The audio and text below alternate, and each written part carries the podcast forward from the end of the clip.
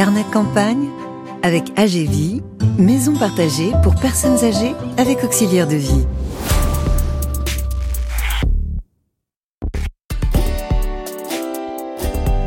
France Inter.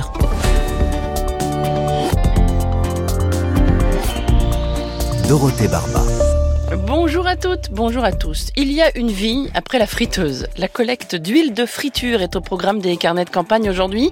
Les professionnels de la restauration, vous le savez sans doute, ont l'obligation de valoriser ce déchet. C'est en effet un biodéchet très polluant. Si l'huile est versée dans l'évier, elle perturbe le fonctionnement des stations d'épuration. Et si elle est versée dans la nature, elle asphyxie les sols et perturbe fortement les milieux aquatiques.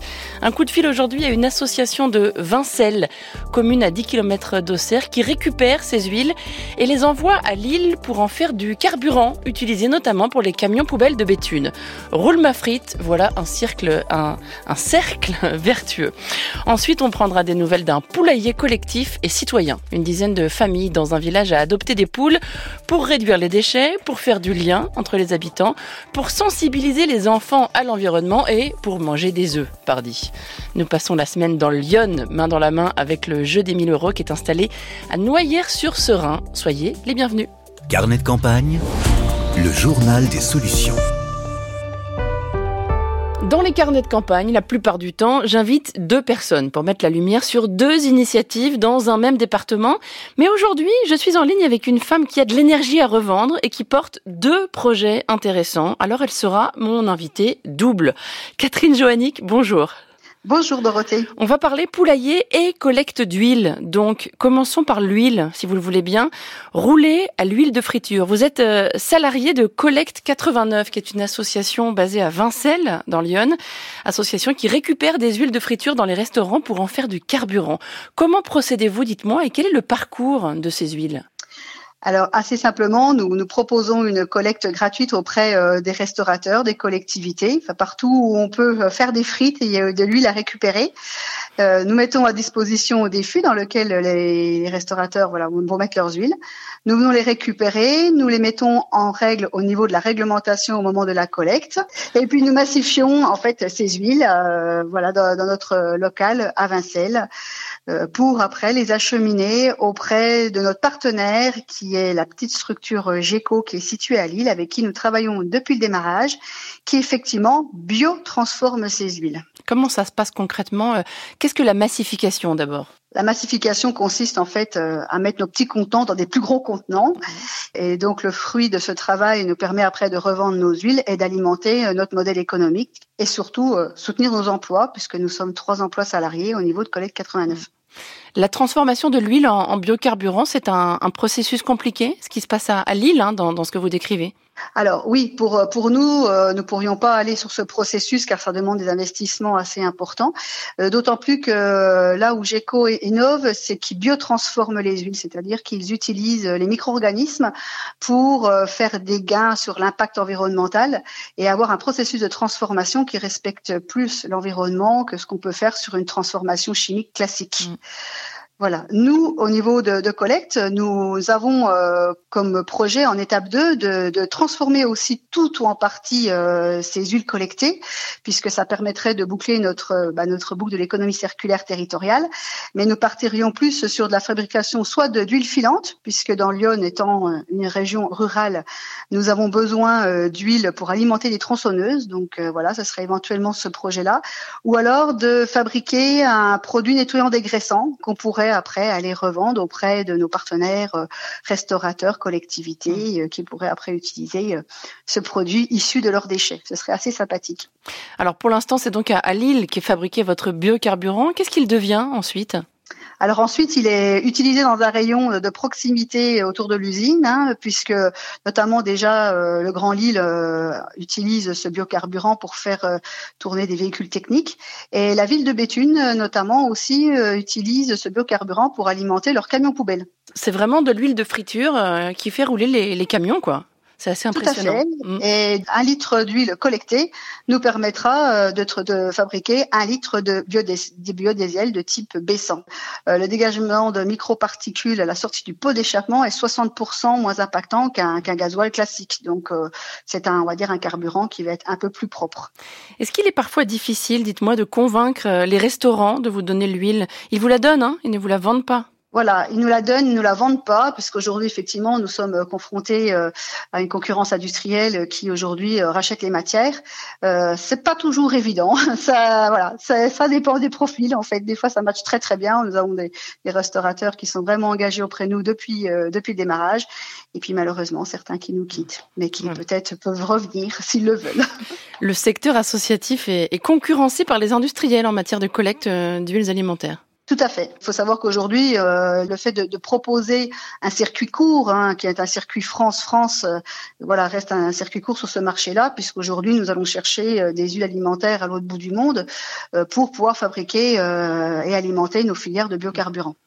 On l'a beaucoup dit dans les carnets de campagne, hein, le premier janvier deux mille vingt-quatre, autrement dit après-demain, la loi change en matière de biodéchets. Obligation désormais partout en France de, de recycler les biodéchets. Vous intervenez sur d'autres secteurs avec Collecte quatre-vingt-neuf, pas seulement l'huile, également les, les, les autres biodéchets, Catherine ? Tout à fait. Nous nous préparons justement à ce premier janvier deux mille vingt-quatre où quarante, potentiellement quarante pour cent des poubelles de nos restaurateurs et de et tous les professionnels de, des métiers de bouche, euh, voilà, vont euh, sont sont des biodéchets. Donc euh, nous allons euh, proposer une, une collecte et une valorisation territoriale de ces biodéchets, et notamment en développant aussi un, un nouveau concept qui s'appelle le compost in situ, où là l'idée c'est de venir faire des, des petites zones de compostage en bout de champ, en lien avec les agriculteurs. Alors nous, on viendrait collecter le, le restaurateur mmh. et on apporterait sur ces petites zones de transformation et euh, voilà, pour pouvoir effectivement après amender nos, nos sols euh, et, en restant euh, sur Lyon. Et vous suivez aussi la piste du marc de café en ce moment, je crois. Bien oui, le marc de café, c'est notre recherche et développement depuis le début des activités de Collecte quatre-vingt-neuf, puisqu'avec ce marc de café, nous pouvons d'une part fabriquer des pellets pour les chaudières à bois. On peut injecter jusqu'à trente pour cent de marc de café. Ce marc de café est un pouvoir calorifique intéressant. On a des produits à très bon rendement. Et puis, vous avez certainement dû entendre parler aussi de la culture de champignons. Nous avons des producteurs de champignons également dans Lyon. Donc voilà, nous rêvons, nous rêvons de faire une collecte spécifique sur du marc de café avec une une valorisation territoriale spécifique autour de ce marc de café. Et, ben voilà. Et avec tout ça, toutes ces collectes-là nous permettront aussi de créer de nouveaux emplois. Et d'ores et déjà, nous en avons un, un quatrième dans le tuyau pour l'année prochaine avec justement la collecte des biodéchets. Et ce sont des emplois qui ne sont pas délocalisables. Ah non, là, les emplois restent dans Lyon. C'était l'objectif dès le démarrage de l'association aussi, c'était de créer de l'emploi local. Merci beaucoup Catherine Joannic. Collecte quatre-vingt-neuf, association basée à, à Vincelles, pas loin d'Auxerre. France Inter, Carnet de campagne. Coup de projecteur à présent sur un poulailler collectif, initiative qui n'a l'air de rien mais qui a beaucoup de vertus.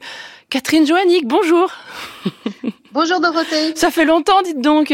Oui, c'est vrai. Bon, la collecte d'huile pour faire du carburant, ça c'est votre métier, Catherine. Les poules, c'est une activité associative sur votre temps libre, je crois. Vous habitez à, à Jussy, village de quatre cents habitants, tout près d'Auxerre, lui aussi. Et vous avez créé cette association baptisée Jardin des Poules. Comment ça marche? Quel est le principe?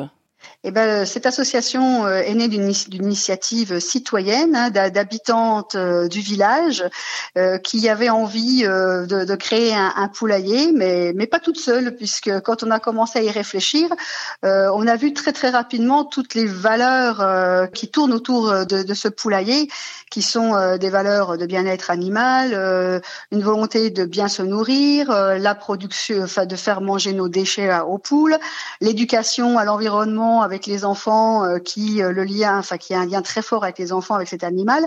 Donc, euh, de fil en aiguille, on s'est dit, ben pourquoi pas, il faut, il faut qu'on propose euh, cette initiative, ce projet, au niveau du village. Mmh. Combien de poules dans votre poulailler aujourd'hui ?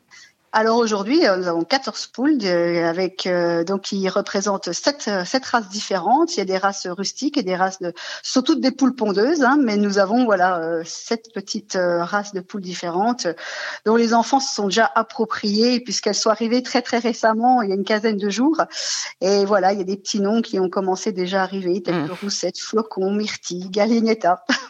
C'est une initiative citoyenne, hein, on le disait, et il faut le souligner, Catherine, tout est parti des habitantes et des habitants.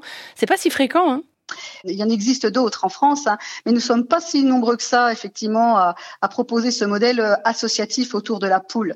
Alors, on va reprendre une par une les vertus du poulailler, si vous le voulez bien, dans la vie de votre village. D'abord, la réduction des déchets, hein. Les poules, ça mange tout et ça fait beaucoup moins dans les poubelles.